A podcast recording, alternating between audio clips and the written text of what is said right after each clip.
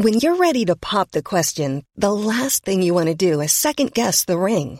At Bluenile.com, you can design a one of a kind ring with the ease and convenience of shopping online. Choose your diamond and setting. When you find the one, you'll get it delivered right to your door. Go to Bluenile.com and use promo code LISTEN to get $50 off your purchase of $500 or more. That's code LISTEN at Bluenile.com for $50 off your purchase.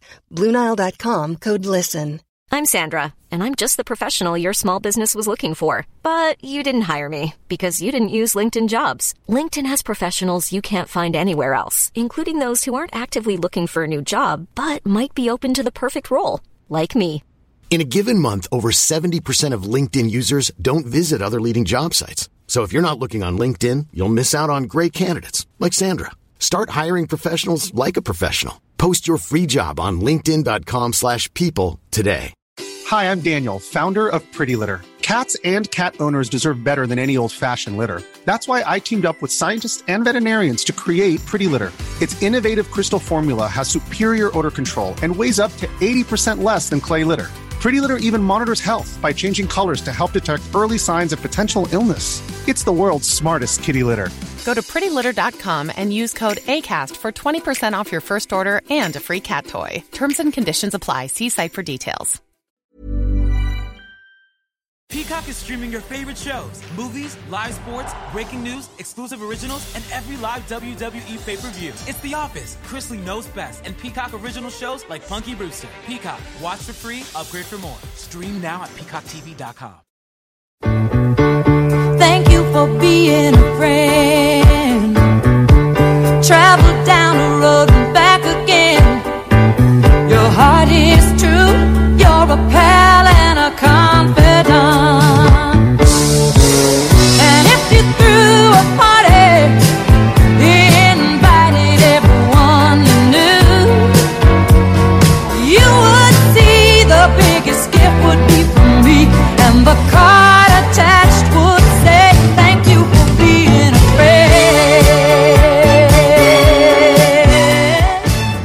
you for being a friend, listener, and for being a listener on this voyage into the damned, this incredible realm of music that we fight our way through every single week and have been doing so now for almost two years.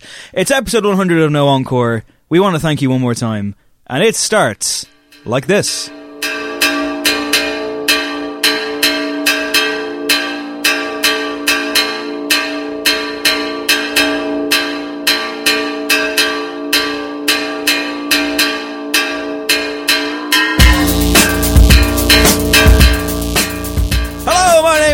Is and there will be no encore. Welcome to episode one zero zero. Woo! It's episode one hundred. We made it, lads. It's Hard the- to believe, isn't it? It's the last episode. It must be said, uh, Dave's decision to list episodes as 001 is really paying off. We Yeah. could, we could have been hitting a Y2K situation here otherwise. no, I'm glad to say that there's no Millennium Bug. Although I am annoyed that I didn't title the last episode 99 episodes, but a glitch ain't one. Sure. Oh. or glitch ain't fun, one of those. But unfortunately, we went we went the other way, man. That's what happened. But yeah, it's episode one zero zero, episode one hundred. We are now Centurions. Yeah. How do we feel? I feel great. They said it wouldn't last. I remember um, friend of the show and I, I think still regular listener Andrew Duffy when we first started saying, "Yeah, yeah, that'll be fun for you lads." And you know, if you get you get ten episodes out of it, that'd be a great achievement. so thanks for Andrew the has vote been of an- confidence. Andrew, Andrew, has been a constant. He's been He a has. constant thorn in the side of the podcast, and I'm glad he's still with us. Uh, as is tradition, it's time to bring back an old segment. Oh, the can opening. Drinking a can of beer on the podcast. Cheers, guys, across the table. Let's do it. Yeah, lads. come on. Chin, chin. it. Cheers. I said I wasn't going to drink today, and here I am. I know, yeah. it's a celebration. I said I wasn't going to drink this week, and yeah, it's just gone terribly. well, I am, I am literally buzzing, as you guys know. Yeah, You you've got, got you new a body chest art. piece on your arm. I got a chest piece on my arm. I got some new ink today, guys. That's a new podcast. Uh, no Encore Ink. Are you good at chess? Uh, here's the story. Or are you just really. really into the Wu Tang Clan? no, there's not really a story behind this apart from the fact that I bought this lovely chess set back in the day in Rome, of all places. It was a marble chess set with alabaster pieces, very heavy. Brought it back to the to the Irish shore, and I've never played a single game on it ever, which Oh. is really sad. And also, one day I woke up back in Drogheda when I used to live at home, and I looked down at the foot of my bed, and I guess I came in hammered, and I stood on it and cracked it into two pieces. Oh my god! So That much must like have been some step to crack a marble board. and not actually realize you did it. so yeah, I don't know. Fusion nightclub, everybody. Did don't you keep go the there. pieces? Uh, the whole thing is there because I put it back together Okay. using glue, masking tape, and uh, grit and determination. So you added character in a great story. Yep, and I feel like the chess set represents me, broken but whole. anyway, uh, I'm very happy with the. I'm very happy. Broken bottle. Oh no! Come on, don't lower and the a walking contradiction. broken but fighting on. How's that? Is that better? That's like the no encore slogan, isn't it? Slightly shattered, but doing our best. And uh, yeah, very happy with my new tattoo. Thank you very much to Jack Mangan in the Ink Factory. They don't sponsor the show, but if they did, I would give them just a big recommendation because it's really nice, isn't it, lads? It is, yeah, it looks I'm very happy about it. Hit, hit up my Instagram if you want to see a Oh, photograph. Really? You flexing for the, ground? I've yet to do so, but I think I will literally flex for the ground in this situation. Uh, now that we've lost all of our listenership, let's kick into the show proper, shall we? Yeah, let's indeed. And uh, someone else who was courting controversy, trying to lose as many fans as possible, it seems, and they're certainly successful. They're trying. Longitude announced their lineup last week, and yeah, it didn't go down brilliant. This feels like it happened more than a week ago, to be honest with you. Uh, and I should say, breaking news: SZA has just been added to Longitude. I That's gathered that was happening in the yeah. last hour or so. I think she might be on the Sunday. The Sunday's looking very, very good indeed. Yeah. So yeah, I was working last week when this broke, and straight to social media, of course. Um, a lot of people not happy about the longitude lineup. A lot of people are also happy about it. It's kind of a bit of a mixed bag. I mean, look, this festival started in 2013. Craig, I believe you were at the first one. I was indeed, yeah. Um, and I mean, it's a great location first and foremost. And it was initially obviously very kind of indie band heavy and kind of you know uh, fair weather festival goer friendly. And it's gone. It's it's it's basically kind of specialized now, and it's picked its audience, and the kind of wider audience don't seem pleased. Well, this is the thing. I mean, that, that first festival, right? You had Kraftwerk, Vampire Weekend, and Yeah Yeah Yeahs, I Mm. think, were the top three. Then the following year, I think you had Hozier, Chemical Brothers, and someone else whose name escapes me. In the in recent years, though, it's gone a lot younger. The crowd skews a lot younger. I mean, it's basically the new Oxygen. I mean, like it's like a post Leaving Cert party, and probably in some cases Junior Cert party, based on what I've heard over the years. I've yet to go. Um, the atmosphere and the environment doesn't really seem conducive to my festival hiatus, which of course is still in play. You mean the festival atmosphere isn't conducive to your festival hiatus? Still on festival hiatus. Uh, Working Cause Heroes does not count because it's a city-based festival. Anyway, uh, yes. So basically, J Cole, Travis Scott, and Solange are your top three headliners this year. They lead a charge which includes the likes of Migos, Post Malone, Diplo, Tyler the Creator, Anderson Paak, Sampha, SZA, Khalid, Cardi B, J Hus, Joey Badass, The Internet. Uh, Big Shaq, Princess Nokia, and so on. Uh, I count ten names on this list, uh, which I haven't finished the full list here, but like I count at least ten names that I, were unfamiliar to me, and I'm a fucking music journalist. But I did see an awful lot of people on Twitter, including music journalists, almost like sporting this as a badge of honor including bands as that they well. didn't know who these people were. It's like, hang on. In the, well, in the case of music journalism in particular, it's literally your fucking job Yeah. Yeah. to keep up and like you know see what is cool with the kids. I guess. I mean, like this lineup isn't going to entice me to go. The Sunday looks pretty. Sunday good, looks and if it's yeah. if it is chill as it seems to be traditionally, then cool. I might I might actually attend it. But here's the thing. I mean, I don't see why people are so head up about it because first of all, you can't. You're not talking about like a festival that's run for 50 years that has suddenly betrayed its identity. it has found its audience. Audiences change, trends change, and like they now serve an audience that they've cultivated over recent years. It's smart business. I think this. Is, I think on the business side of things, this is one of the best lineups I've ever seen. Sure. because it's going to sell out in seconds. Uh, by the time this podcast comes out, it's probably going to be sold out, and the demographic that is going to this festival are pretty fucking happy. And also you know like it's it's really good as well to see like a more hip hop and R&B flavored festival because there's a bit of a, a bit of an ugly subtext as well. I, yeah you've had your kind of pub dickheads who are like where are the killers and Kings of Leon? We'll get to that in a minute. But I mean at the same time there's also a lot of people who are kind of like black people black music what like Not literally saying that. no, but like, but they might as well be saying it because there's a there's a weird like you know like oh I I'm- I don't go in for that urban stuff me Yeah, I do think there's also, even if it's not um, pure racism, um, there is there has been an aspect of there has, yeah, there, there has. But there's also that kind of thought that hip hop and rap acts just can't do it live. And that Sure. has really changed, I think, in the last five years, as kind of every kind of artist under the sun has had to make their living playing live because no one's buying music. You'll find That's all ver- changed. you'll find like, very yeah. similar with electronic and Yes. producers and stuff when it's just like oh it's a bloke with a laptop. Yeah. Where again that that has evolved as well. Like Yeah, I, I mean, the- the it's a main- show for a lot Yeah. of ar- ar- artists you might anticipate would just have a black backdrop and nothing else. Yeah. The other thing that, that I'd say is that, you know, first of all, it's not like you're short of choice in Ireland at this stage. If this was indeed, you know, back in the day and it was like, you know, oxygen, Yeah. so, let's say, where there was frankly maybe one alternative in the shape of the electric picnic and that was about it. Now you're talking about a situation where you obviously you have picnic, you also have like body and soul, you step down a little bit and you have like independence, life festival, sea sessions, Castlepalooza, basically like Forbidden fruit. yeah, yeah, Yeah. exactly. Like there's so many festivals out there. The one thing I think that's a mitigating factor here, and I've said this before, is that when you've got the sort of in the city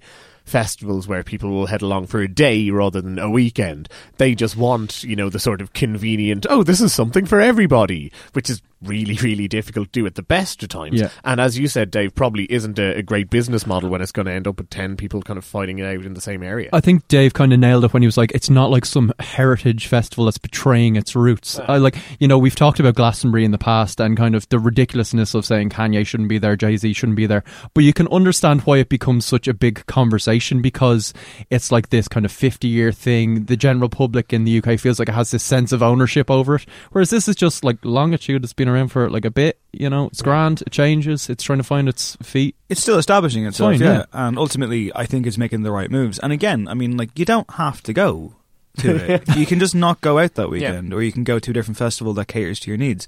I think it's, you know, a storm in a teacup for sure, but it's been an interesting one to follow. And I, I like I say, I am surprised by some people who I'm like, shouldn't you know better and be, you know, really? Like, is this? Uh, also, shout out to friend of the show, Sean Conroy, who made a hilarious alternate poster, Oh, which yeah. was fantastic. And like, he had like no scary black people was one of the acts playing on the Sunday, some lad with a banjo, etc. And of course, there was a great moment when someone replied to him and they were like, uh, you know, it's very male focused, isn't it? and then he did a parody version of his own parody poster in which he like removed all the ma- like the women acts on it. All, removed all the mail. It's nothing if not meta. Yeah, so it was very very funny. Um, but yeah, you mentioned festivals that have a long running identity and establishment. Colm, who's playing Reading and Leeds this year? Well, in contrast to the positive looking Sunday at Longitude, uh, the crowd at uh, Reading on Sunday will be treated to Kings of Leon headlining. Uh, the Courteeners, just below that. Sorry, The Courteeners? I don't understand this at all. Yeah, it's- so they're from Manchester. Second on It's the bill. Thing. Yeah. But It, it's very it's very difficult to explain. Like I've said to you, Courteeners tour date, it, like tour listing, is insane. Where they play like 500 person capacity arenas everywhere until they get to Manchester, at which point they need like a stadium gig. yeah, but Reading and Leeds aren't in Manchester. I know, I know, I know, I know. I can, o- I can only see There's some spillover. I can only see they're trying to tempt them down the M4 for the weekend. Yeah, uh, that day also boasts uh, the Wombats, of course. a, a couple of crossovers from uh, Longitude, J Hus and Diplo amongst them, and uh, yeah, elsewhere the weekend you've got Panic at the Disco, Kendrick Lamar on the Saturday. Obviously, getting the thumbs up here. Fallout Boy, Post Malone, and Wolf Alice, the big acts on the Friday in Reading. Uh, It's yeah, But here's the thing. Okay, so friend of the show. I'm, I'm like, you know, it's 100 episodes. It's 100 episodes, so we're allowed to call our friends of the show. Friend of the show, Dave Higgins, who has guested before and will hopefully again. He sent me this poster, which, by the way, looks like it was done up in MS Paint. Uh-huh. Unlike the Longitude poster, it's not as you know well designed.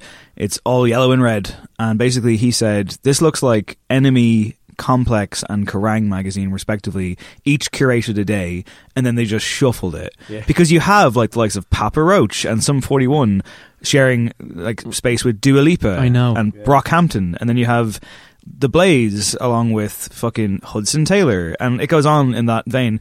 Uh, my new favorite name all of music, by the way, and I'm told he's actually quite good, is Ski Mask the Slump God, who is playing on Sunday. I was going to use that name. Damn it. My boys, Hollywood Undead, are playing on the Sunday. Glad to see they're still fighting that weird fight that they're all about. There's the Magician, who I've already quipped. I hope, patent false advertising. I hope he's a local wizard type who Yeah, just no, says, no, no, okay. no. He played. Uh, Let it go, Colin. Yeah. There was one moment in the lineup though where I genuinely felt like how everyone felt about the Longitude lineup when they felt out of touch because there's one act here on Saturday and it's called uh, Netsky B2B Yows B2B Slushy and I was like that's just made up.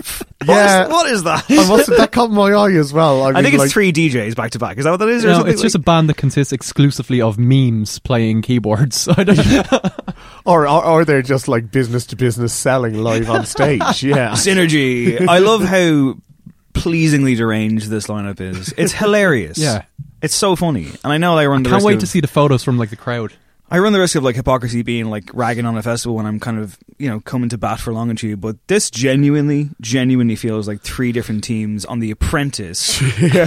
like just cobbling it together. Yeah. It's so strange. It it is odd. I mean, look, I've said before though that like with the um, number of festivals that are out there now, like it was always going to reach saturation point, and it was going to require, I think, kind of like specialization in the in the form of longitude, or going the opposite direction and trying to cater to absolutely everybody, Yeah. which appears to be what's happening at Reading right now. One way or another, whether a lineup suits you or not, here's the guarantee, right? If there is a major touring band in Europe at any point next summer, they will most likely play Ireland. So even if it's not on the longitude lineup, if you're looking for those bands, they're going to be Picnic, they're going to be Independence, they're going to do Three Arena, they're going to do Marlay Park.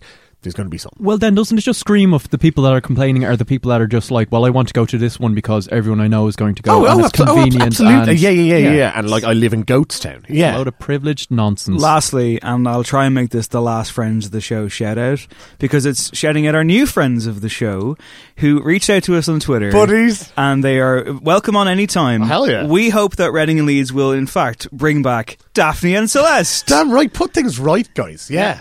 So, shall we move on to Craig's favourite segment of the show ever? Oh, let's. Come on, let's do it. All right. Attention everyone. One, one. Shut up. Craig on Kanye. Yes, it's back, and he is back. It's Kanye West, and um, yeah, he's had like his long social media hiatus, um, which we totally respect him for and makes a lot of sense. But he couldn't resist on Valentine's Day. Um, love was in the air, so he got back on the gram and started posting photos of like some very sensible kind of amazing celebrity couples and some other very strange choices like Pamela Anderson and every awful prick she ever went Yeah, out with. basically, yeah. And then, of course, Kim Ye. The word random is, is, is blatantly abused uh, in, in, in modern society. Yet, random couples is the only way you can describe this strange collage that overtook it. Have you ever seen John Cena's Instagram? No. He posts a random photograph every day and never explains it. Oh, okay. That's the gimmick. It's just quirky, like. Yep. Is that all he does? I well, he also wrestles. Oh, okay. He's a wrestler. And he's he an didn't actor now. retire from He's wrestling just well. to focus on his yeah. Yeah, about to voice Ferdinand the Bull. No, that's already been out, man. Oh, is it? He's uh, that that that's been and gone from the cinemas, I believe. Did all right, nominated for an Oscar. Yeah. and uh, I believe he's going to be in the first Transformers spin-off movie. He's playing Hailee Steinfeld's dad in Bumblebee. Oh my Fair god. Upcoming, so he's a crossover star. And we're going to to talk. to. We're going to talk about crossover stars pretty soon in the Yeah. show. Uh, but yeah, unfortunately, you have to bring the tone down a little bit because there was some very, very sad news last weekend. Uh, rather shocking news when Jóhann Jóhannsson, the award-winning Icelandic composer behind such scores as Sicario and Arrival, died. Uh, he passed away suddenly on Friday, the 9th of February in Berlin. The cause of his death is currently unknown. He was 48 years of age. He's survived by his parents, his sister, and his daughter. Um, a really prolific musician and composer released an awful lot of albums under his own name and did various kind of side projects and was really coming to the fore as a a kind of great composer for hire. Uh, in recent months, he was bounced off the Blade Runner 2049 soundtrack when Denis Villeneuve apparently went back to a more Vangelis style Yeah. arrangement. And that is a good soundtrack, but I would, or a score rather, I'd like to have heard what Jóhannsson brought to it. Sicario in particular, when I saw that in the cinema, um, have you guys seen it actually? No, I haven't actually. No. It's excellent. You Okay. really should check it out. And when I left the cinema, I felt dizzy and just like I thought I was going to faint. And a large part of that was because of how intense uh, the kind of drone like rumbling of a score was. It's just really low key and gets right under your skin. I'm pretty sure he knew what he was doing in terms of just like using frequencies to get inside your fucking head. Yeah. He was such a talent, and it's it's just really really sad news. It's it's rather awful. And there was a, a nice anecdote, one of many doing the rounds on Twitter, when the uh, award-winning multi-instrumentalist himself, Ólafur Arnalds, said that his favourite Johann story is when he'd spent a year writing the score for Darren Aronofsky's Mother, and at some point realised the film was better with no music at all. He proceeded to convince Darren Aronofsky to delete everything. It takes a real selfless artist to do that, to realise that the piece is better without you. The most important part of creating art is the process, and Johann seemed to understand process. The score needed to be written first in order to realise that it was redundant. So, in my view, Mother still has a score by Johann. The score is just silence, deafening, genius silence. Now, I've seen Mother, and Mother, you know, it's got problems. I mean, it's basically an allegory for two hours, and a lot of people are annoyed by it. But it is an incredible, like it's a real visceral film. It's a hell of a tour de force from everyone involved, and Jennifer Lawrence, who I'm not the biggest fan of, is absolutely fucking incredible in it. It's so unnerving as a film, as a as a piece of material. It really, really gets to you, and it's difficult to. I Haven't got around to it yet. I hear it's it's tough going. It's tough mm. going, but I don't think I'll ever need to see it again. But I, I liked it for what it was. I respect it for what it is. I know that there are a lot of very you know like man creating art and women aren't that important arguments against it. But I do think Aronofsky is also kind of holding up a mirror to himself in that movie. But you do feel that. You do actually feel the lack of music in it like the, it's all diegetic sound or whatever and it, it's it makes the whole thing a lot more unnerving. I'm not sure it would have worked with the score no matter how good it was but yeah and i've been listening to some of Jóhannsson's work uh, in recent days. I was listening to a compilation and yeah just really interesting stuff. He pushed a lot of people. He made a lot of other people kind of realize that, that he was like this level above them and i think people Yeah. kind of went to meet him in earnest. So it's a tragic tragic loss Yeah, orchestral electronics were his, his thing, and I think yeah, he did sort of push the envelope in that regard. Um, IBM one four zero one, Yeah. fourteen oh one, whatever you want to call it, I don't know. But uh, it's a staggering piece of music. It's absolutely fantastic.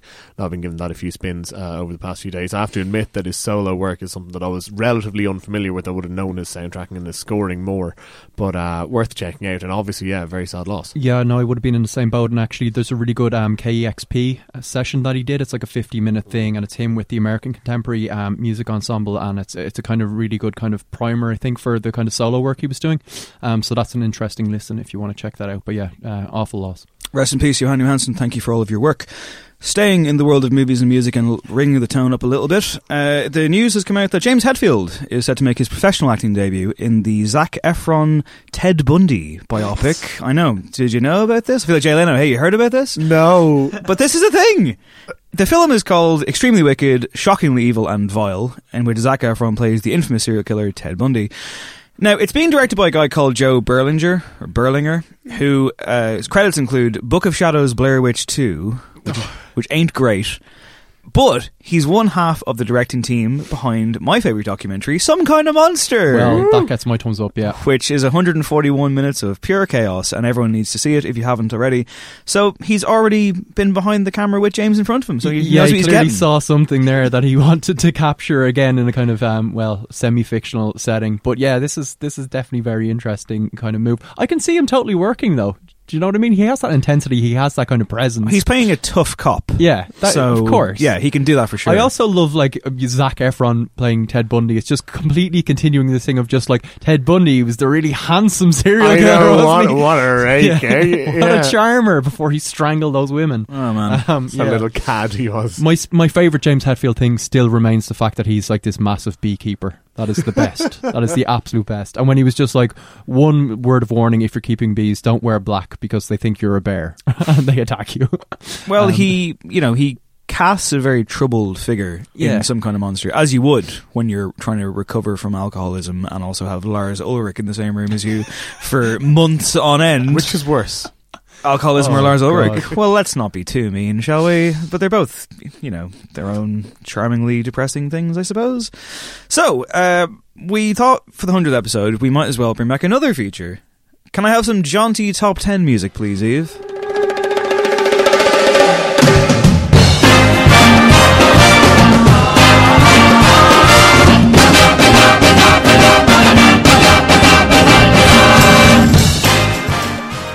Why, thanks.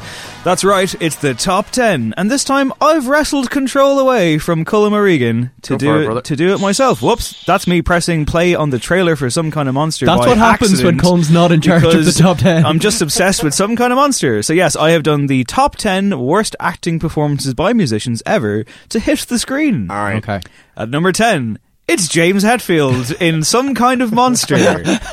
A documentary totally counts, especially when it's some kind of monster.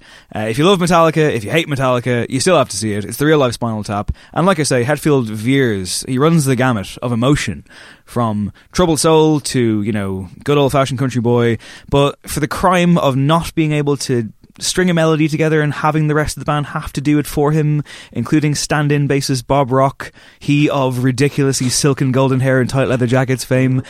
It's it's. I'm sorry, mate. You know, it's just number ten. You're number ten on my list. That, that's how it works. At number nine, Justin Timberlake, who's having a pretty wretched month, uh, for his block of wood, although a very handsome block of wood performance in In Time. Ah, okay, I haven't seen that. It's a Do you reckon bad, he was in the film. running for Ted Bundy? Timberlake. Yeah. Uh, I'd say he was like, I'm too busy with this woodland folk dance album. I'm He's doing." more Unabomber. yeah, well, you know, we won't say the booting too much because we've done that last week. Check our episode last week if you want to hear more Justin Timberlake bashing. At number eight, David Bowie's accent in The Prestige. Yeah, good shout. He plays Nikola Tesla, and it's a perfectly fine performance in a perfectly fine film. But his accent, man. But his accent in Twin Peaks Fire Walk with Me as well is oh, oh, bizarre. When that Texas the, accent. He does the He's Bayou like- thing. Yeah. You see that guy over there, Cole? yeah. Well, in this film, he sounds like Pierce Brosnan doing James Bond, which is really strange. Um, I mean, like maybe it was a deliberate move from Christopher Nolan in order to distract the viewer of how blindingly obvious the mysterious Fallon's secret identity was Yes. throughout the entire film. If so, maybe Christopher Nolan is a genius. Who knows? At number seven, uh, um, also expired musician Prince in Purple Rain. Oh, come on. Oh, come on, he He's did. perfectly fine. He didn't want to be there. Well, maybe. That's He's aloof. harsh. He seems so not into it, man. When he's looking for his dad and he's like, Where are you, motherfucker? And then he's like looking around and he does that double spin that he totally doesn't have to do. It's Yeah. amazing. Look, For we that, we he salvages the absolutely uh, we adore Prince. Prince is amazing. Prince was amazing. He may have been an alien, but I'm sorry, he could have fucking put his back into it a bit more in that movie. I, I, I love how just nonplussed he is, though. Yeah. He's so cool. Well- He's unbelievably, just impossibly cool. Well, I've already made the list, so Go I can't, on, I can't, can't change it now. At number six, Britney Spears in coming of age classic Crossroads. That's fair, yeah. Uh, written and directed, if I remember correctly, by Shonda Rhimes. Was then- it? Yeah, who then went on to like take over the world With basically. Shondaland. But, yeah, there you go. Wow. It's one of her first projects. Guess that makes sense. Uh, Dan Aykroyd's in it. Justin Long. Justin Long's what in it. What happened to him? What happened to Justin Long? Die Hard Four, Was that it? And then kind of disappeared. Yeah. Die Hard Uh, 4 is about like eight years old. You now? saw that in New York. I did, yeah. It's a decade ago, actually. You saw it what, opening night in Times Yeah. Square It was called Live Free or Die Hard. Mhm. Yeah. with a Um, rabid crowd. rabid crowds that were just like in the aisles applauding. The first kill was just amazing. It's just your kind of classic American audience. It was brilliant. Okay, better than Crossroads is what you're saying. Probably. Yeah, I mean, this was a transparent attempt to capitalize on the height of her mega fame, and she hasn't really done a second lead role since. So it shows you how well it was. At number five, Rihanna in Battleship. I didn't see it, but like, I, I don't know. Personally, I just I heard about that movie and I was like, hang on, Battleship. Mm-hmm. Of all the things that were, you know, available for an adaptation, how did they settle on fucking Battleship? Because Hasbro wanted to get into the game, just my somebody friend. sitting there just going B three. Oh no, no, but they brought aliens into it. Oh, well, they managed to make it like this weird mix of jingoism because it was made by Peter Berg Sure. before he made Lone Survivor, the most jingoistic film of the last 25 years. And also, you know, a board game update.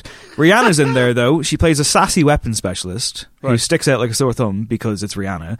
However, she does in fact get to shoot a missile into an alien's face and quip, Mahalo, motherfucker.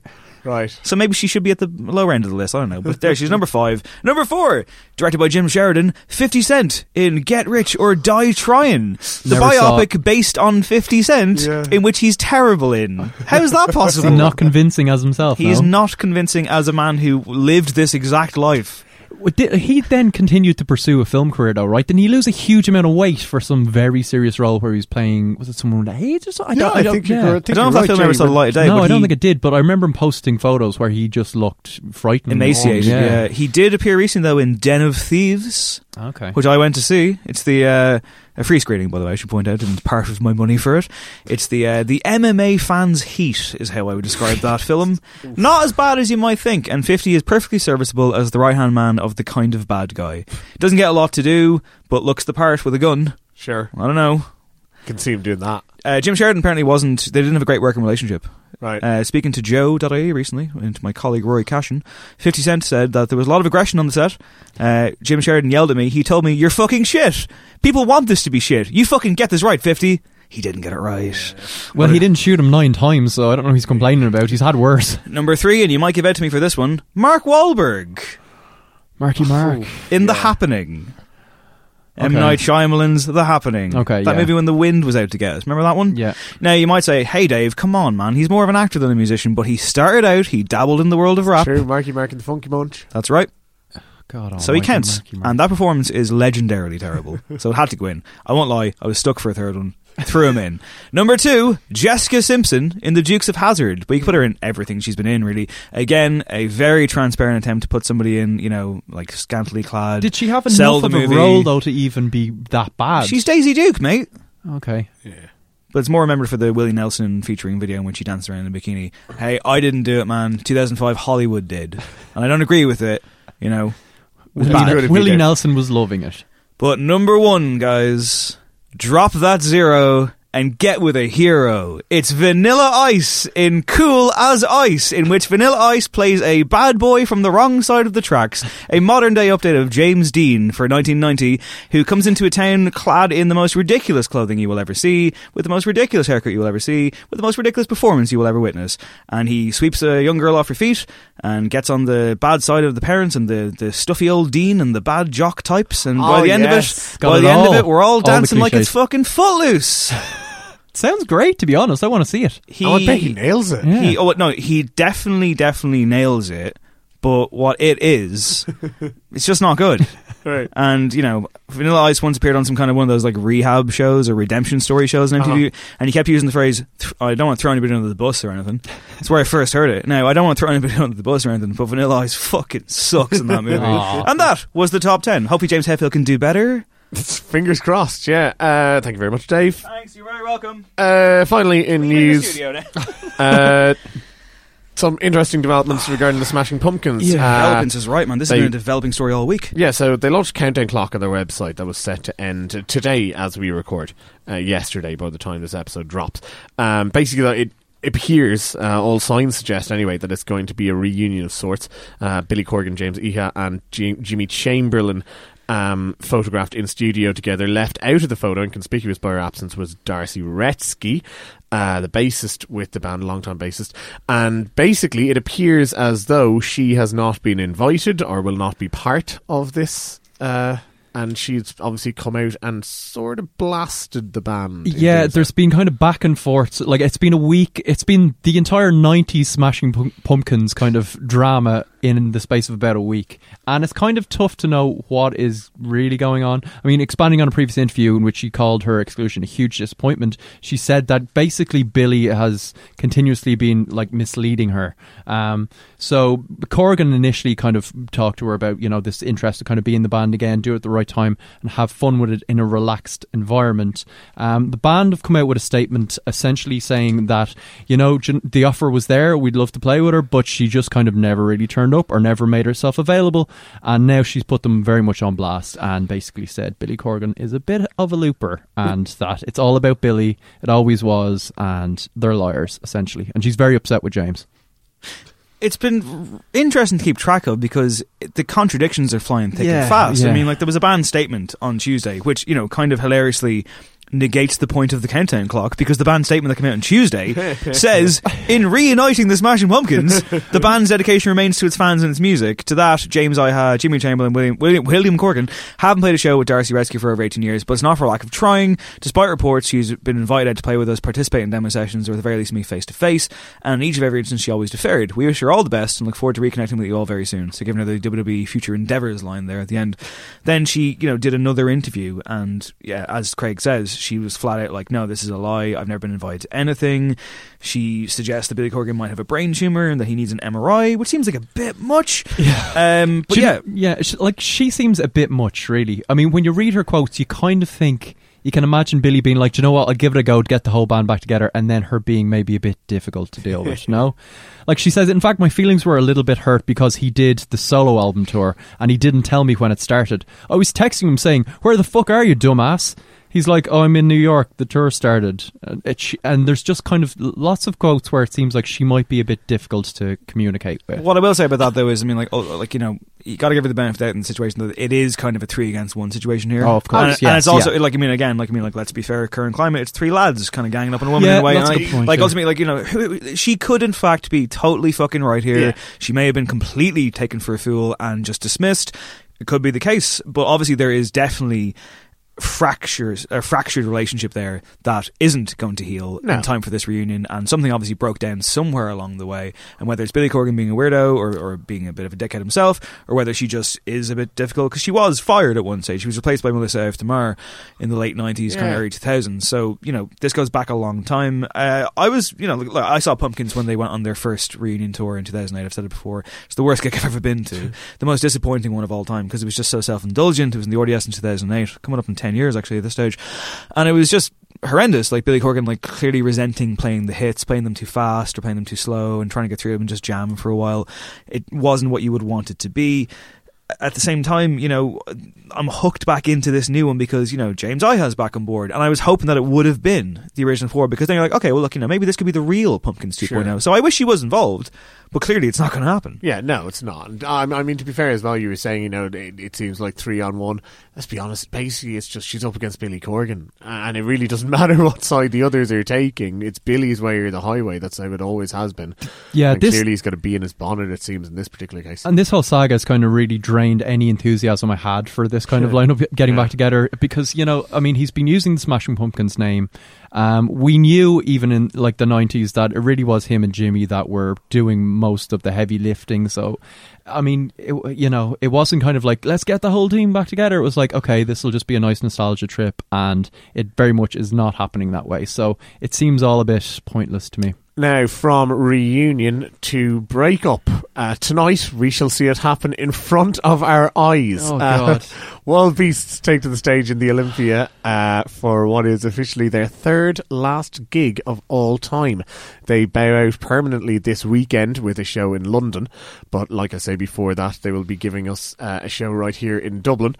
And ahead of that, to mark the finish of the band, Craig has prepared a listening guide. Yeah, I'm going to get a bit emotional. I think it's going to be it's going to be a big night. I've got them penciled in for a reunion in like 2032, and it's going to be brilliant. With uh, Darcy Wretzky on bass. Exactly. So we've got 10 songs. This was really actually torturous to put together because they've got amazing, amazing stuff over the course of five albums and about a decade of kind of putting out recorded long players. Let's just kick off with the first one.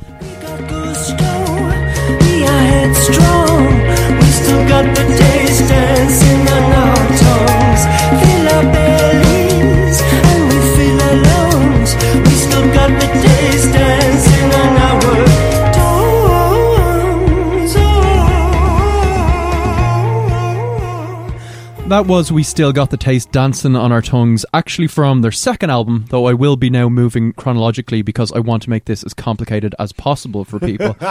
um, but that is maybe, I picked the first as an opener because it's an amazing opener. It's one of the greatest songs and it's kind of quintessential Wild Beasts, isn't it? It's from Two Dancers, which is seen, well, I certainly think it's maybe one of the best indie rock albums of this century, possibly, uh, in terms of the genre. And it has everything. It has that propulsive thing, it has the rhythmic shifts, and it has Hayden Thorpe doing that. I believe it's high tenor as opposed to, I always just say falsetto when it's some high voice, but Right. that kind of wordless thing, which is just glorious. Um, and yeah, I mean, and that is kind of as good an entry point as anything for a band, right? I agree. Uh, how did you get, like, I didn't know that you were going to limit yourself to 10. Because I may have stalked your Spotify and seen at one point that there was 14 songs in here. And I was like, they're all great. Yeah, I had an hour and then Yeah, you've been fuck all time as well. It's great. yeah, yeah, I know.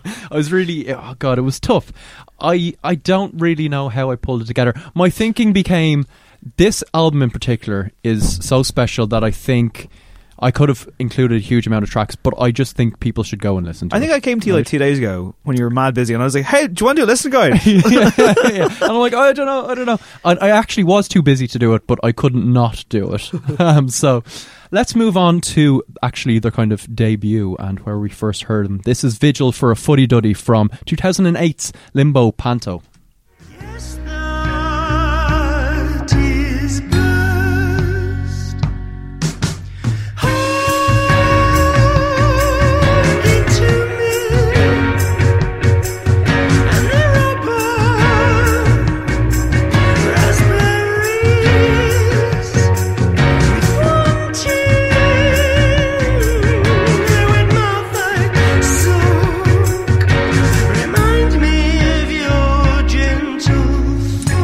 Okay, and immediately you have the kind of blueprint for what will be uh, like the kind of classic Wild Beast sound, Yeah. but still a bit ragged, and Hayden Thorpe sounding a bit wilder, and it's definitely kind of way more kind of wildly theatrical. I think It reminds me of our discussion about just like wildly melodramatic Yes. delivery that we had last week, doesn't yeah. it? It was kind of quite the you know breath of fresh air at the time. I mean, this arrived. Um, it was the summer after the Enemy released their debut album.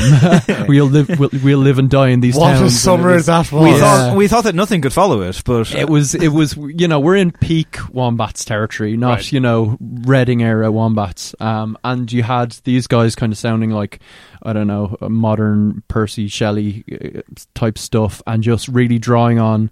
I think their key influence might actually be Kate Bush, as much as the associates are kind of mentioned. But that kind of it sounded like her arrival, where it was just like there were no limitations on the vocals. It was just anything goes, very artsy, very kind of British, um, and just kind of immediately captivating.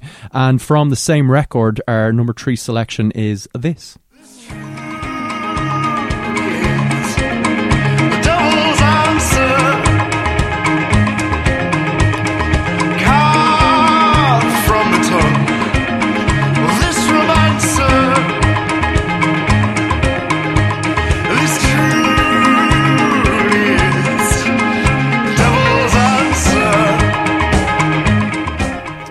So that's the Devil's Crayola, and that is here because it kind of shows the other side of the band. A band kind of with two front men. This is Tom Fleming taking the lead here, and much more the kind of lower baritone and a really earthy, kind of strong counterpoint to the more theatricality, I guess, of Hayden Thorpe. And um, yeah, a really kind of int- interesting juxtaposition that was introduced right there on the first album. I'm just getting so excited for the gig that we're going to in an hour. like, I genuinely am. I'm just like, fuck, hang on. I was like, this is such a great song. Yeah. It's such an excellent song. Yeah, like you nailed it. You- Like the juxtaposition is brilliant here. They play off each other so well. It's great. I love it. Like it's so sharp. yeah. Like it's just so fucking like interesting and yeah. It. I mean, like I, I was thinking about this and how like Wild Beasts never quite got to that next level of you know popularity, I guess, and selling out bigger arenas and that kind of stuff. They never really catered to radio, but these songs are perfectly accessible. Like, yeah, the melodies are fucking there. The minute they're like within 30 seconds, there's a big hook usually. Yeah. Unless there's a very dramatic, awesome build up that's required. Shall we move on to their Mm-hmm. second album, which we've already discussed in quite a lot of depth? But this is the fun powder plot.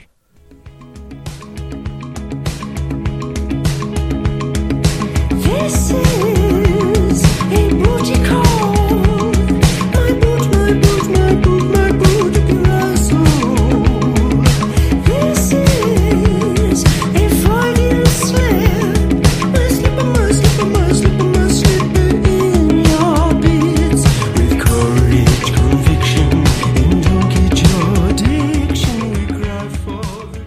Dave, you're a big fan of this one as well. I was going to say, I remember turning to you at Forbidden Fruit, I believe it was, when they headlined one of the tents one year. This would have been 2013 or something, I want Yeah. to say. And I wasn't terribly. I kind of came to Wild Beasts later than you did.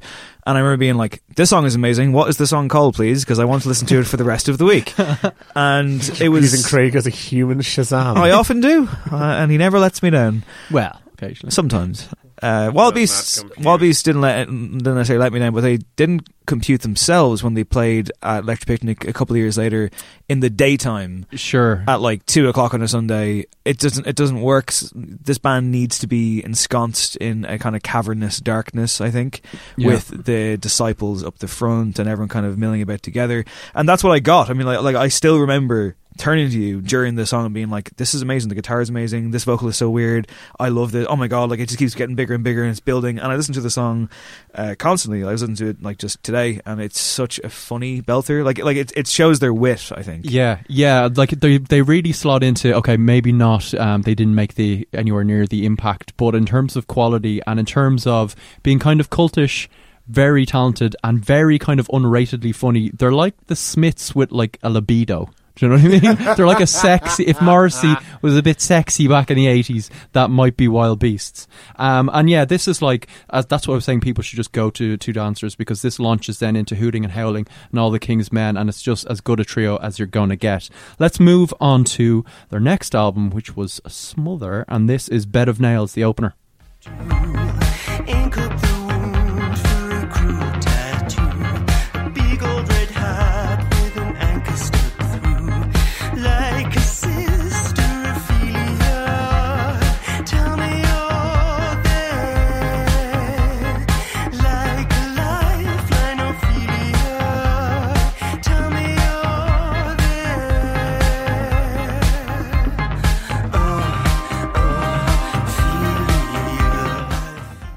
Sadly not a cover of Alice Cooper's classic Bed of Nails. Have you ever heard that song? and seen the video? I'm not Holy sure. shit, man. It's the most 80s metal trash. Hang on, Alice Cooper. Nonsense. No, I don't believe you.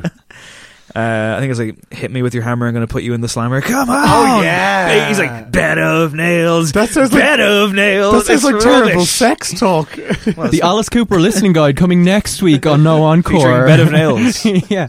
Um, and this is just like, this is another example of their amazing kind of literacy. And Dave, as you said, they never quite kind of like hit the mainstream. They never played for that. I remember talking to Hayden Thorpe and he was saying they wanted to have that kind of in jokey thing. They wanted to keep it quite high minded and he he had that quote where he just said, you know, we're not trying to play to the cheap seats.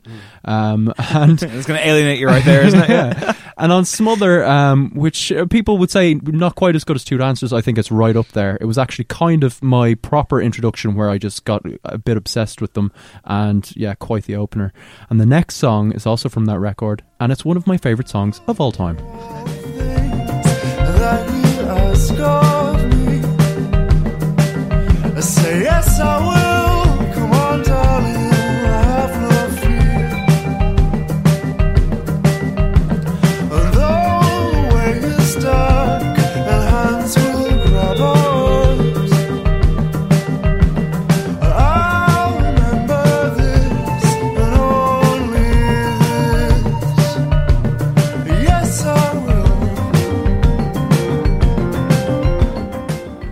Reach a bit further. Yeah, that's really good, isn't it? fond, fond memories of They that. had a moment, one of that Craig's famous electric moments. picnic performance, and you kind of just standing there in your in your coat, of course, uh, picnic in your, in your full suit, and this coming on, and you just like putting both hands in the air, like having a private moment in front of thousands of people who weren't really paying attention, but you were. You Yeah. were, you were fixated. Yeah, no, it's a special song for me. I can't quite put my finger on it. There's something kind of very special about it. Um, it might have been, it's you know, what everyone's kind of favorite records and songs and stuff. It just reminds me of a particular time. And I've said many times on this podcast when I did interview Hayden Thorpe, I had to stop halfway through the interview and just be like, "Listen, mate, for a second. I just talked to you about this time I was listening to your song. It was really good." And he was like, "Oh, thanks, mate." And then I felt like an idiot for the rest of the week. See, but he seemed genuinely touched by it. But he was probably. It reminds Craig of when he met me in the hot press office. Oh. Takes him back every time. Yes, of course it does. Let's move on to record number four.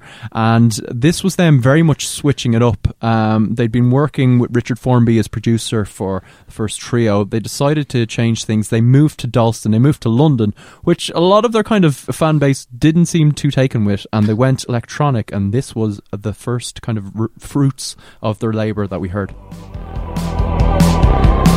We're decadent beyond our means.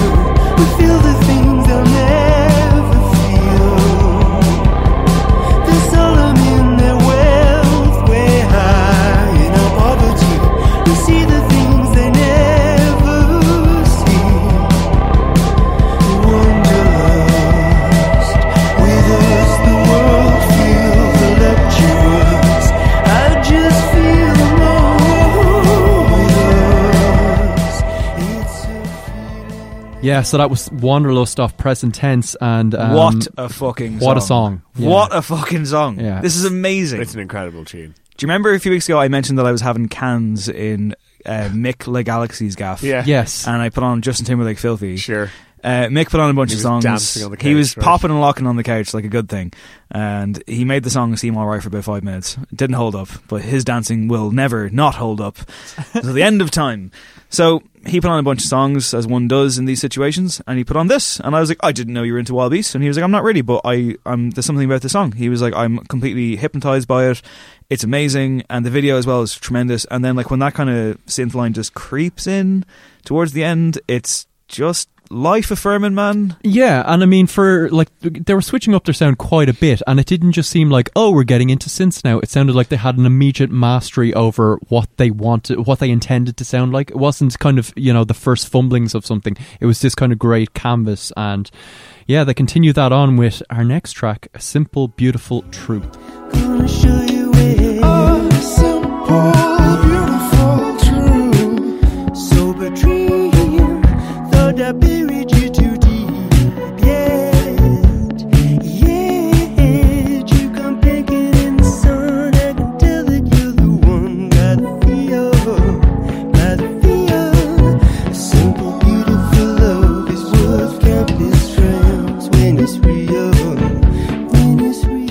So maybe a kind of they, they did- an amazing video for this, which is very kind of Kate Bush referential to um, cloud busting. But I don't know if it's particularly a fan favorite or, or a well known one. But it just has that kind of tranquil side of Wild Beast, which people don't always focus on, and they just nail this concise, beautiful. Peaceful pop song, and for an album that's kind of quite underrated and gets a bit of stick for oh they're moving away from their roots or all of that nonsense. Again, the execution just terrific. And we'll move on to their final album. This is track number nine. This is Dreamliner. So be kind to me now. Like no found a vow.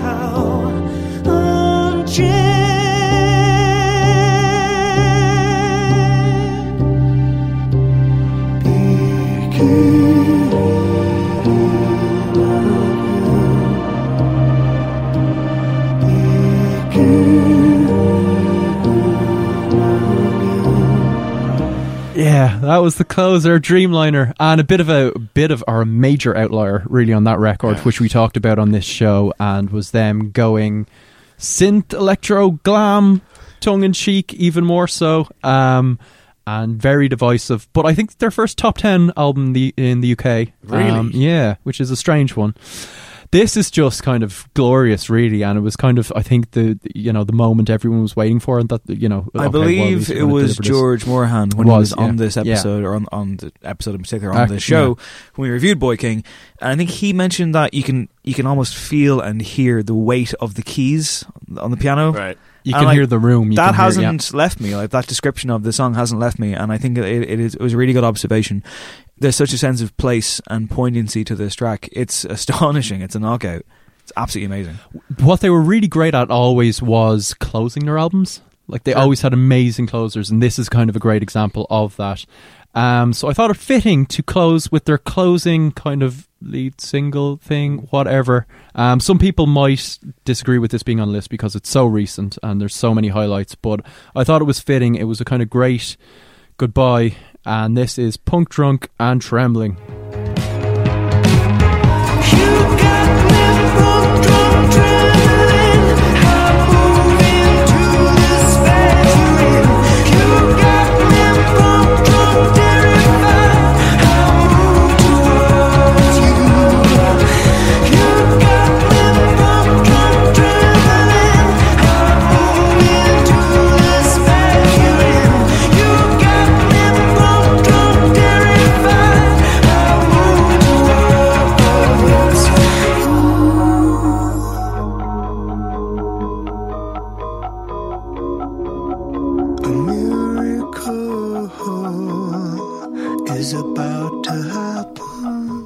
Kylie Minogue, they're going to go out dancing. yeah, that's a it's a great kind of kiss off, isn't it? Oh, it's just fantastic. fantastic. It's got such a jumble of emotions going on there. It's yeah. What do you think, Colm? Yeah, no, no, no. It's a great, great single. I must say. I mean, I remember when they announced their breakup, you were like, "Oh, that sucks," and then it was just like, "But we've got this EP," and you were like, "Hey," and then it's like, "And we're doing some final gigs," and you're like, "Hey!" Woo! So you And know, also we played this track at our last live show. Yeah, And, Am I- Do- and Dahi was like, I don't know if I like it. Yeah, well, you know, Hey, Dahi's, Dahi's friend a, of the show. Dahi's not a friend of the show anymore. I'm, Yeah. I'm, I'm rescinding that status. Is he going to the gig tonight? He is going to the gig tonight. Yeah, alright, cool. So the status will be back in an hour when we meet him. Yeah, Hey, well, buddy. Listen, if we're going to get to the gig, we need to move. Yes, here, come right? on. Okay, okay, right, so, what album were we listening to this week? Well, for the first time ever, I think on this show, our album review is with regards to a film soundtrack. Sorry, what? Right? Sorry, what? A film soundtrack, You're- Dave. Get out of town. Uh huh. Uh huh. Uh huh. What's more, it's a Marvel film. Get out of town. It is Black Panther. Oh, okay. It sounds like this. Without you,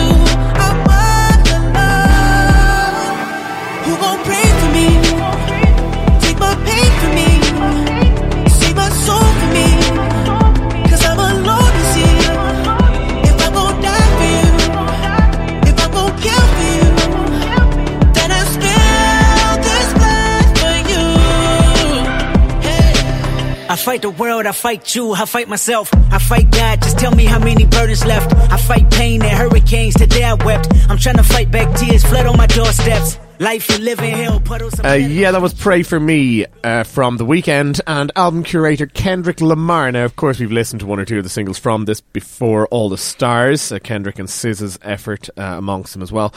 This album is obviously pretty special, pretty unique uh, in, in terms of musically, in terms of, you know, being a Disney affiliated major motion picture, so to speak. There's not been many hip hop albums uh, that can cl- make that claim. Uh, Certainly not ones with Future saying "fuck me in the car" Yeah, on no. the Disney bankroll. It does occasionally get a little bit like, whoa, really? It's got that parental advisory sticker on that lovely artwork. So. Yeah, I mean, I guess all things considered, it is an album that some people have put an awful lot of importance on. Well, uh, here's the Does thing. it carry it off? Well, I mean, like, there's a lot of importance on the film and the, the fact that Black Panther exists at all in this regard. Now, okay, some I guess some kind of quick preface. First of all, like when we reviewed Lemonade by Beyonce, we are painfully aware that we are three white middle class men, and there are ex- what?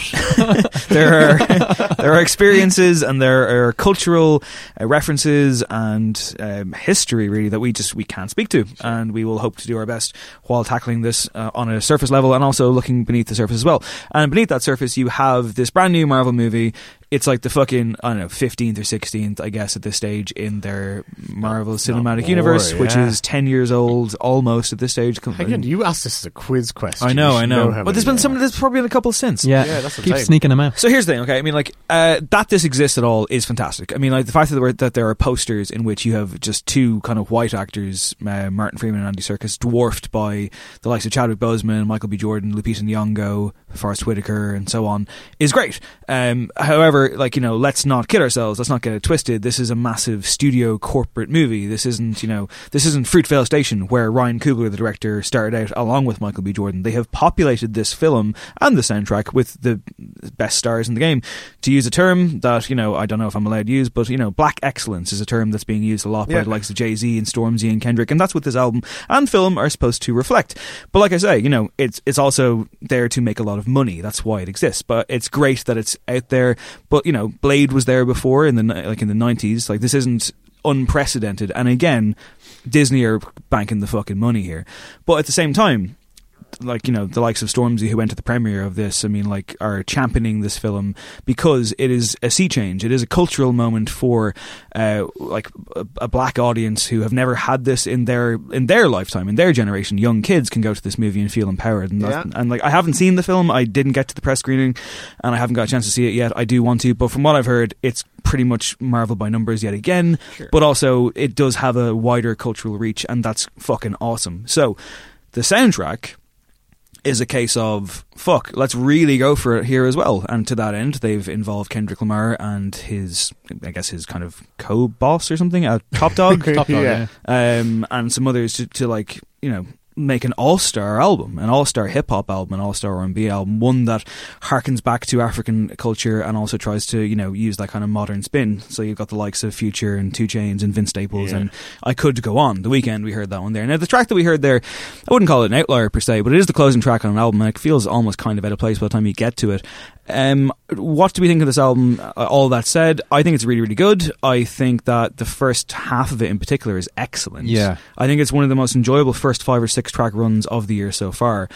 And it does so in a way where it manages to tell its own narrative, tell its own story, and actually drop you into this world Yeah.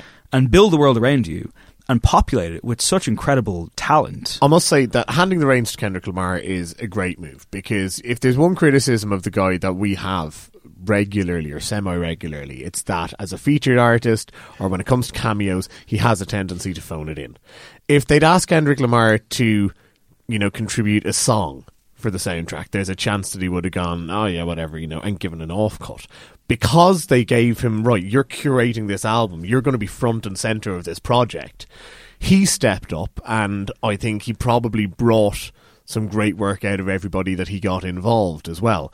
Um, the one question that I would have in regards to this album as a whole, and I get that you know it runs parallel to something you touched on that this is a big studio production. This is you know a, a blockbuster film which is very much marketed at the masses. Is there an element of that on this album as well? When you listen to a song, particularly like "Pray for Me," that feels to me like being the sort of play for the popcorn munchers, so to speak. Yeah, I mean, you're always going to have those kind of concessions, I guess. And even, I think, without, you know, being prodded, um, if you're Kendrick Lamar and you're creating this, creating this thing, you kind of subconsciously probably know, okay, here's the kind of t- things we need to touch on, blah, blah, blah. But I think it really works because even if the movie is getting kind of, you know, blah reviews or whatever, the source material actually from the comics is very strong. I mean, the Black Panther is a very kind of important um, character to a lot of people. There's a huge kind of mythology there. Certainly, the thing of just being, you know, the king of this kind of fictional African country, um, Wakanda, and I think that is a great launch pad for Kendrick to just kind of work in the real world. He can jump off Yeah. into his thing because the kind of themes of like the duality of trying to be someone that's peaceful and you know loved your brother, but also having a lot of uh, anger within you and also being constantly in opposition to things and struggling against things. That's something that Kendrick's been really kind of dissecting and just ruminating on for you know the past uh, i mean well his entire career but certainly the past two or three years in a huge amount of depth and i think it lends itself really well to that i also think it lends itself well in a way like something like Gorillaz did with plastic um, beach i know and dave i know you're not a huge fan but that thing of like once you have this concept of okay you've got a central location you've got these fictional characters Yeah. It's a great move when you want to have a kind of posse record Sure. and bring in different voices and people can just be airdropped in and it's this kind of like Yeah, so let's talk about some of the different voices that are here. As we like, we heard the Weeknd, we heard SZA before. Um, elsewhere, Before I you do that, sorry, not to speak over, you, but just out of curiosity, do you think any one artist steals this record? uh, Yugen Blakrok. Craig? Uh, I would say actually Sounwave be, uh, in terms of production because Sure, it's so I could go with cohesive that. as a sound, considering there's so many different artists. Well, I was kind of go, I agree, Colm, but I also agree with what you just said. Yeah, I think Yugen Blakrok is the star here. Do- Oh, but I yeah, mean, as like kind of- yeah. when you're splitting a track with Vince Staples, you're basically you know going toe to toe. I mean, obviously, it's not actually a competition, so to speak, but like you know, that's a tough ask to hold your own. Never mind steal the track, and she does.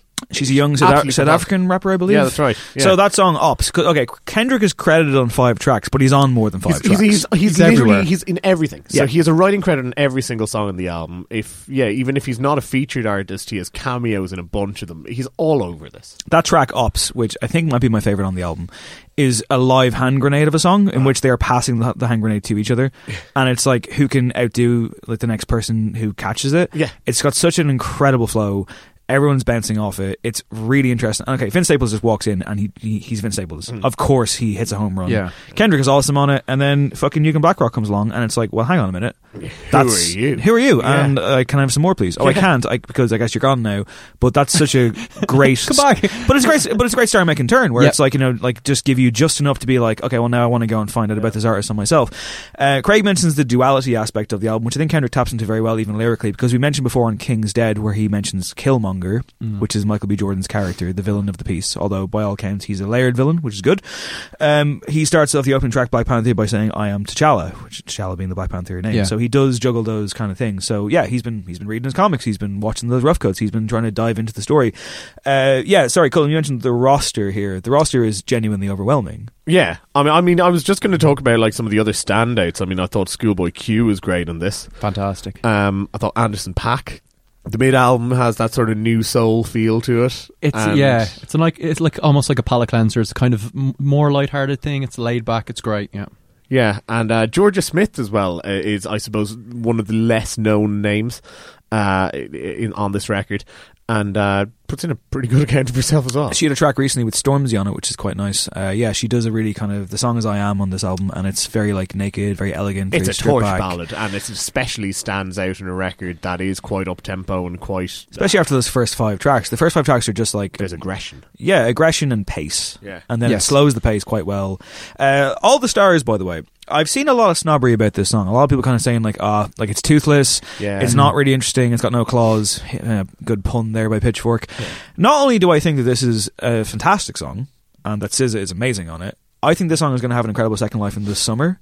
I think this song is going to sound amazing in the summer. I kind of agree with you. I think it's a great song. It's actually grown on me over time. I Yeah, liked I it was at the gonna say. start, and it's grown on me quite a bit. I think people are quite snobby about it because, let's be honest, Kendrick at this point, you know, culturally is an absolute icon and is a mouthpiece for, you know, some of the biggest social issues of our time.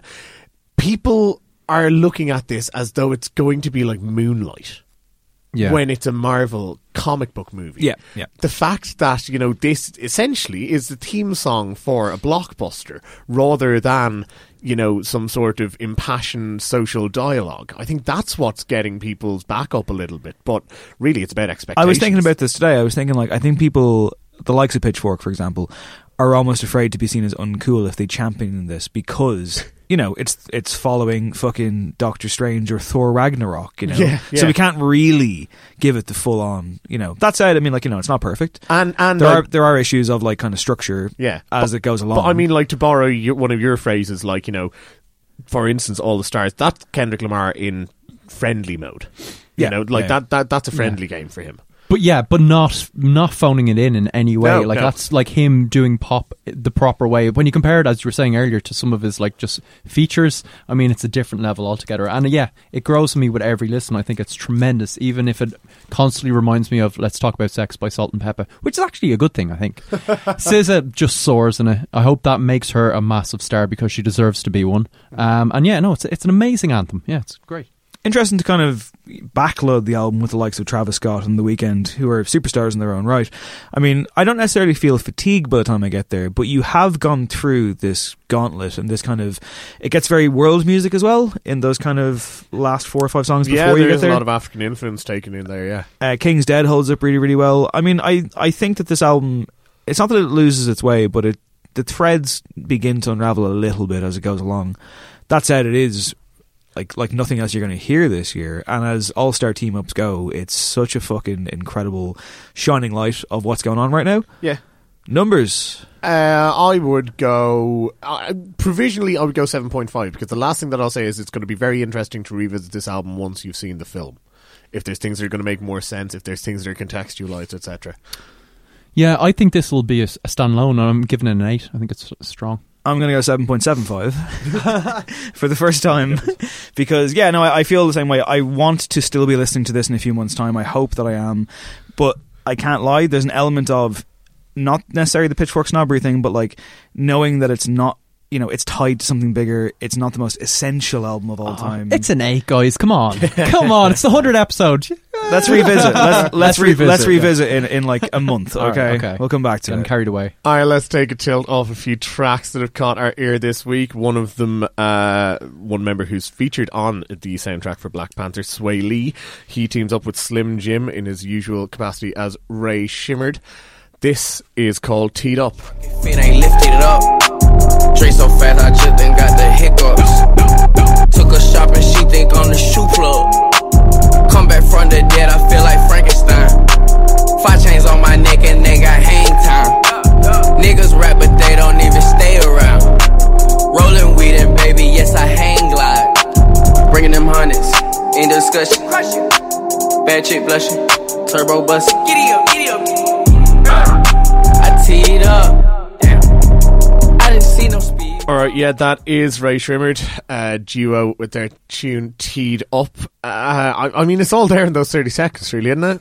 Yeah, it really is. I mean, this is kind of a nothing song Yeah. for me, and it sounds like so much else that's going on.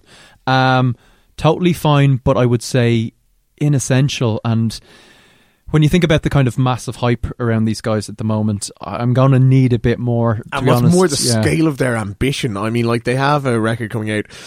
Are we calling this Shrim? Shrim Life? SR3 double M? We don't really Yeah. know. But either way, uh, apparently, like, it's going to have, like, a collaborative disc and then a kind of a speaker box love below situation with individual records for each. I'm just not hearing it at the moment. I like. I don't know where those ideas are going to come from because It's, yeah, it, it's going to be a data dump, and yeah, I mean, like they do like this sort of kind of skeletal form of, of production, but it needs to be lyrically advanced if it's going to be able to carry that off, and Yeah. this just isn't, as far as I'm concerned. Yeah, I mean, like this could be us is a really fun song and holds up. Black Beatles is great. Yeah. this isn't. Uh, it's fine. Like I mean, like it's not bad. Yeah. But I think you know you go in now with a certain amount of expectation if you've been following their career to date, and it does feel like an off day. Like it just feels kind of like eh, I don't know. Like it's fine. But there's nothing in it which I could latch onto. Yeah. Uh, I found it very forgettable even while I was listening to it, which is never a good sign. the lyrics are pretty terrible as well. Yeah. The writing is not strong. Yeah. And like, and like and like I say, when there's not all that much more to hold, hang your hat on, that's going to be a real well, problem. then let's move on, lads. Let's, Let's. be ruthless, shall we? Up next, uh, popular Northern Irish beat collective, Ash.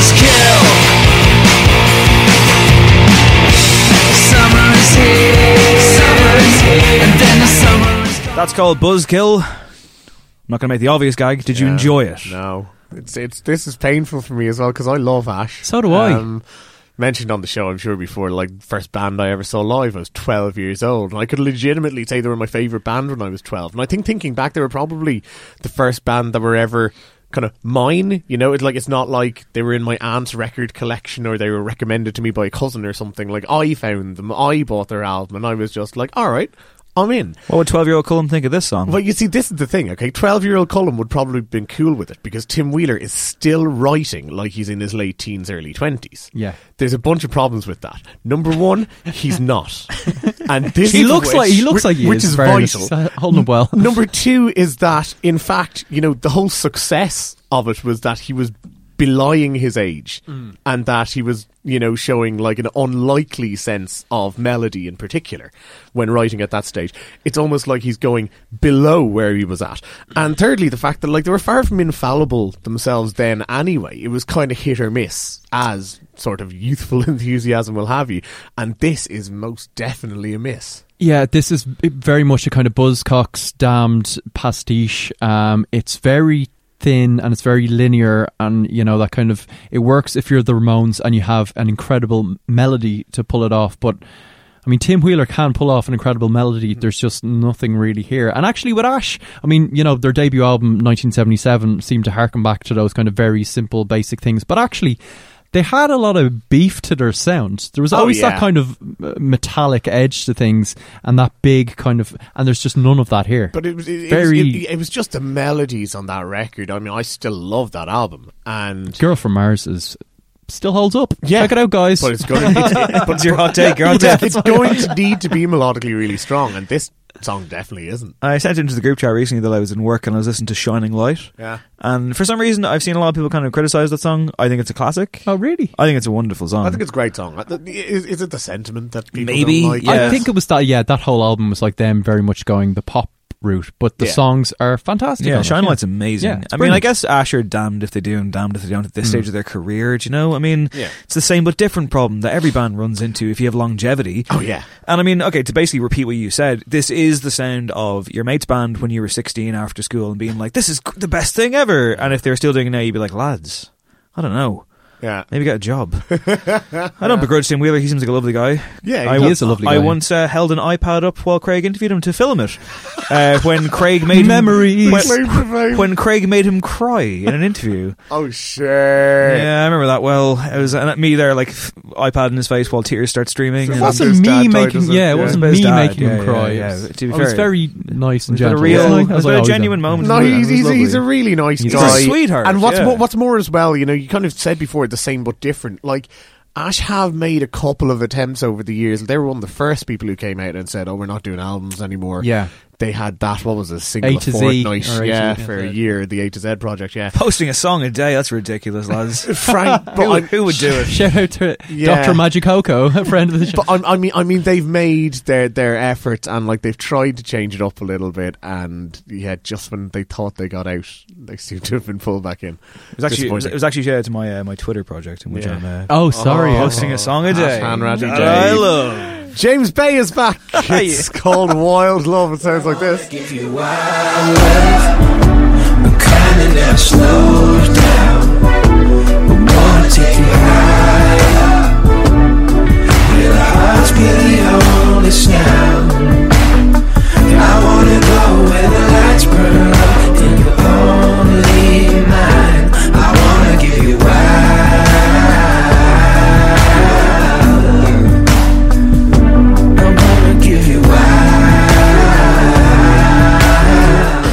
Uh, can I just Sorry. say, uh, I'd kind like to of apologise. Hold back the river, go looking. can I say that song kind of grew on me? Kind of grew on me. It did. It did what a Okay. did what a radio song should do. But he's uh, he's back now, right? Yeah. He has taken off the hat. Yeah. He's cut his hair. Just like brother Joseph. he's cut his hair like our good friend brother Joseph. and he's heard Bon Iver. and he's been listening to he's been listening to some stuff, hasn't he? Yeah. I mean, all three for the better. Mm, First two, yes. No, You don't, you don't think the change in sound is better? No. Ugh. Well, it's it's so it feels Trend very chasing. cynical. Yeah, I'd respect him more if he stuck to the kind of Nashville kind of hit making thing as opposed to yeah no I and like it just sounds like so much we're hearing it sounds like something that you know when James Vincent McMorrow gets up in the morning the stuff he hears in his head that like as he's pouring like you know milk onto his cornflakes that immediately he just goes uh, that's rubbish that he just shakes away that's this song like do you know what I mean it's just the bargain basement of that sound Now, I must say, if you're going to do it, I think you have to do- go in two footed here. He's really been too tentative, and that's why by the end of the tune, it just it sounds like any old anthemic pop ballad. There's a bit of with a slight electric guitar stuck in, which just sounds like okay, this is a bit lifeless. Nothing's happening. Just do something. Yeah. It- like it really has that feel. Yeah, I mean it's designed for the top forty. It's very like you know, even like you know, Wild Love. Like like it just sounds Yeah. like a fucking.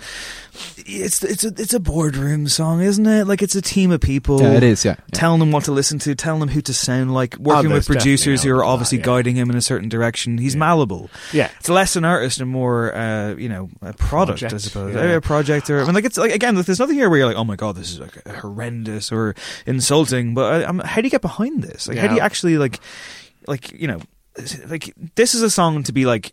You know, shared by the fucking record label. Look how many plays we got. I mean, like one thing I will say though is I've speak, spoken to a lot of people just by chance who've either toured with James Bay, who've recorded with him, who've shared a studio, so on and so forth. And by all accounts, he's a very talented musician. He's obviously got a great voice. We knew that, but he, he's apparently really good.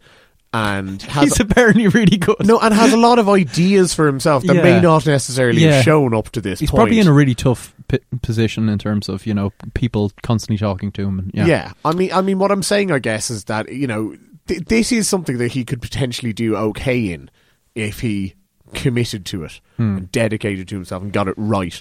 Whether or not he will remains to be seen, I guess. Fair enough. Uh, well, you know, not quite the same music, but some guitar action, shall we? Some folky guitar action. It's the podcast debut of Okkervil River. 70 hours. You gotta figure how. I know you're sober now and you're placed out in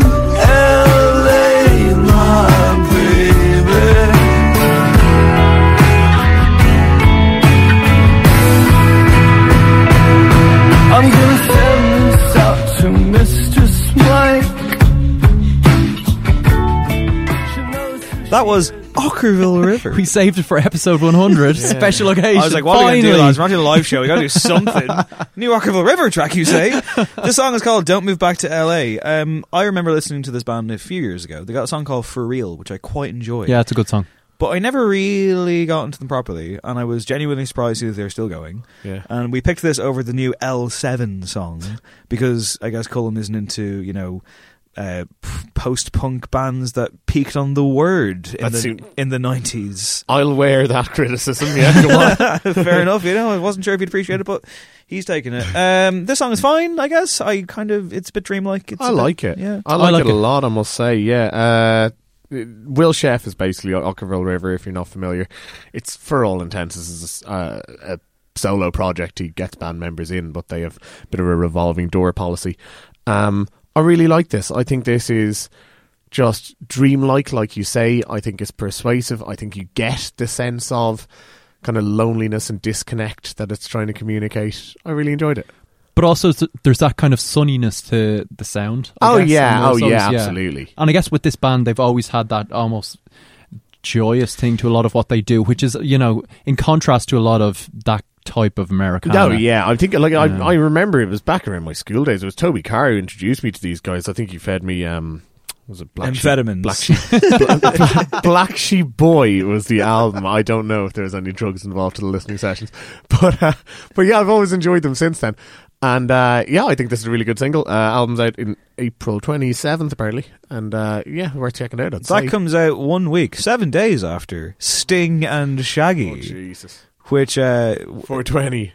Yep. Shit, come on. I was sent a sampler of the album, which includes uh, songs that aren't aren't the final mixes, but I suspect they are. I can't imagine you're getting those two back in the studio anytime soon.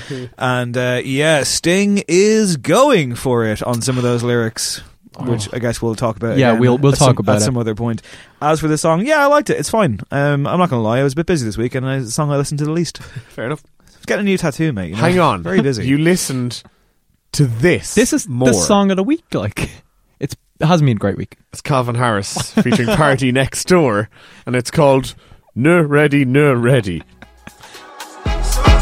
Me not ready for all them things. Strapped up, cause they mapped up, cause I need to know where you are. Can't keep following this time. Cause you looking a sign, and I can't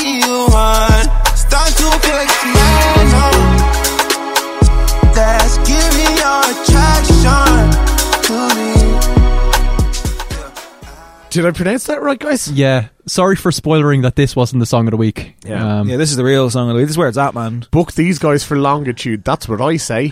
Real music right here, isn't it? This, you know, photo fits in police stations where, like, you know, somebody sketches the description of what somebody is trying to tell them. If you were to sit down like the audio equivalent of one of those guys with my dad and asked them what sort of music do young people play, this is what he'd come out with. My dad would use phrases like hip to the groove and trendy, and they'd come out with a tune like this. It's fucking terrible. I'm just disappointed that Calvin Harris has taken all that goodwill and immediately Yeah. decided I know, to right? flush Yeah. it down Squandered the fucking it. toilet. Like, yeah. I don't get the PartyNextDoor thing, guys. Oh, I'd move. I just kept thinking, actually, That's why he's Yes. 100 episodes and counting. I just kept thinking, like, oh, Sting is now thinking next collaboration because, you know, there's a lot of Jamaican stuff going on there. And he's like, you know, once Shaggy's a bit washed up, I'll just trade him in for a PartyNextDoor. Um, this is like, you know, that 90s dance thing, which is going around a lot now, I hear. And um, I read about it in Newsweek. it's not very good. As Dave, as you say, I mean, Calvin Harris has done some wondrous things over the past year, and now he's back to being Calvin Harris. Yeah. It's almost like someone was like, What are you doing? Yeah. Good songs? Yeah. What a depressing way to end the songs of the week for the 100th episode. What Uh, else have you been listening to? Well, Cheer, that- cheer us up with something positive, Dave. I will.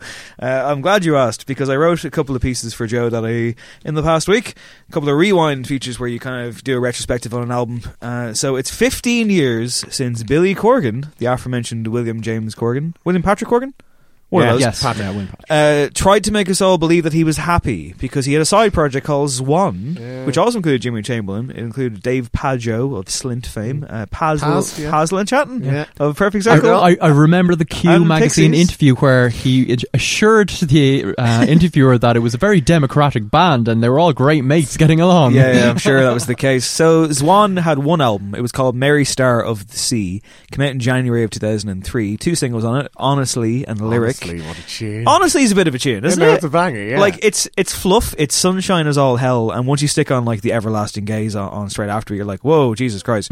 But you know, he's in that video. He's all smiles. He's trying to live life and be happy, and the album is fine. It's grand. I wrote a piece on it. I haven't listened to it in 15 years, to be very Yeah, it doesn't mate. really. It didn't change the world, but I guess he needed to get out of his system, and it is in fact the bridge between Smashing Pumpkins and Smashing Pumpkins 2.0. And I guess we'll be reporting back on Smashing Pumpkins 3.0 pretty soon. I've also been listening to Pearl Jam's Yield, which came out 20 years ago this month, and I wrote a piece on that as well. And Right. I, I maintain that it was the last great Pearl Jam album. Uh, turning back the clock in a manner of speaking, I suppose. A curiosity got the better of me, and I checked out the new MGMT album, which is called Oh, yeah. Little Dark Age. Any use? It's actually pretty good. It's it's a lot more focused than it was. They're certainly not quite going kitchens as kitchen sinky as they were, and they appear to be getting a bit older and a bit more reflective. Um, you know, for a band that really burst out as you know the ultimate sort of like you know rock star dreams. Yeah. um, yeah, things have changed. It, it's difficult to know if it's going to be you know a long journey for the rest of their career, so to speak. Like there's a little sense that this could be it, but uh, it's actually worth checking out. It's a decent album. Okay. And I've been listening to Wild Beasts. Fair. That's good. Yeah. Uh, I also gave the Hookworms album one quick listen. Oh. and on the strength of one listen, it's good. Okay, And I'm seeing everyone hail it already as like, this is going to be the album of the year. So Great, I need great. to properly get into it. But on the strength of one listen, Micro Shift is the name of the album. Uh, if you never heard Hookworms before, really, really go out your way to listen to them because they're a fucking excellent band. So that does it for 100 episodes in a Encore. Woo! Thank you, Craig, and thank you, Colm. Thank you, Dave. And thank you, listener. Legitimately, thank you very, very much. We your support means the world to us. Uh, you know, leave reviews that fucking bounces us up the iTunes ladder, all that kind of crap. Yeah. Tell your friends. Like, legitimately, we love doing the show, but we do it out of the love of our hearts. We come together every week. We're very busy men, but we love doing the show. And if you love the show, I'm not even kidding. Tell people. You Yeah. know, Ma- make us become an underground cult hit that actually makes money or something on it. Make us a mainstream hit. While we're throwing out proper plaudits as well, by the way, given that we've gone 100, it's decent time to stop and to say thank you, of course, to our sonic architect, Eve. Yes. Thank you very much, Eve. You're the best. Uh, thank you to Alan, who, as well as being the head stuff head honcho, uh, was also the man who was producing us for a long, long time in this. Thanks, Alan. Uh, Paddy as well. Thanks, in fact, thanks, Paddy. Thanks, Ta- Paddy. Taz Thanks, has Alan. had to Thanks, stand in. Taz. A bunch of head stuff people. All of our guests as well. We've had amazing guests over the fucking as Incredible well. kind of roster of just, you know, people that are. like uh, honestly, we're able to call upon fantastic guests uh, that we don't do all the time because we don't want to dilute it, I guess, and kind of Yeah. overuse people. So we've been we've been lucky. We've been really fucking lucky. And uh, the people who do get in touch and tell us that they like the show is great to hear. You know, we can always get better. We're always trying to get better, and we hopefully we will. It's only season three, but we love doing this, and we love you very much for listening to us. And there's only one way to play us out today, and that's what we're going to do. So before we do that, my name is David William Hanratty. This has been no encore. There will be no encore. Thank you so much. Because if you threw playing? a party, you would see. Thank you for being a friend. Travel down a road and back again. Your heart is true, you're a pal and a confidant.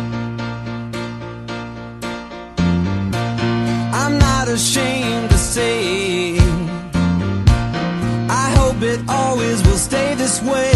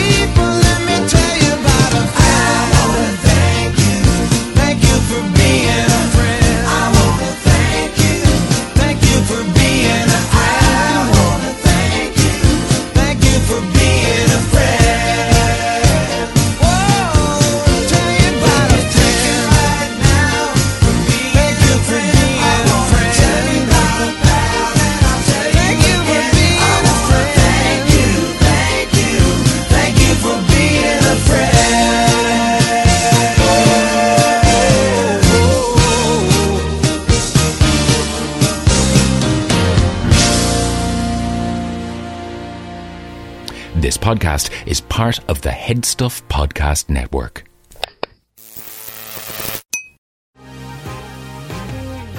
The been thinking about McDonald's all day. Can't get it off my mind. I can already taste it. Ooh, got my mind on my mouth and my mouth ready for some Mickey D's deal. There's a deal for every moment at McDonald's. Right now, get two of your favorites for just $3.50. Mix and match a classic McChicken, a hot and spicy McChicken, or a juicy McDouble. Price and participation may vary, cannot be combined with combo meal, single item at regular price. Even when we're on a budget, we still deserve nice things. Quince is a place to scoop up stunning high-end goods for 50 to 80% less than similar brands. They have buttery soft cashmere sweaters starting at $50, luxurious Italian leather bags, and so much more. Plus, Quince only works with factories that use safe, ethical, and responsible manufacturing. Get the high-end goods you'll love without the high price tag with Quince. Go to quince.com slash style for free shipping and 365-day returns. Imagine the softest sheets you've ever felt. Now imagine them getting even softer over time. That's what you'll feel with Boll and Branch's organic cotton sheets. In a recent customer survey, 96% replied that Boll and Branch sheets get softer with every wash. Start getting your best night's sleep in these sheets that get softer and softer for years to come. Try their sheets with a 30-night guarantee. Plus, get 15% off your first order at bollandbranch.com. Code BUTTERY. Exclusions apply. See site for details.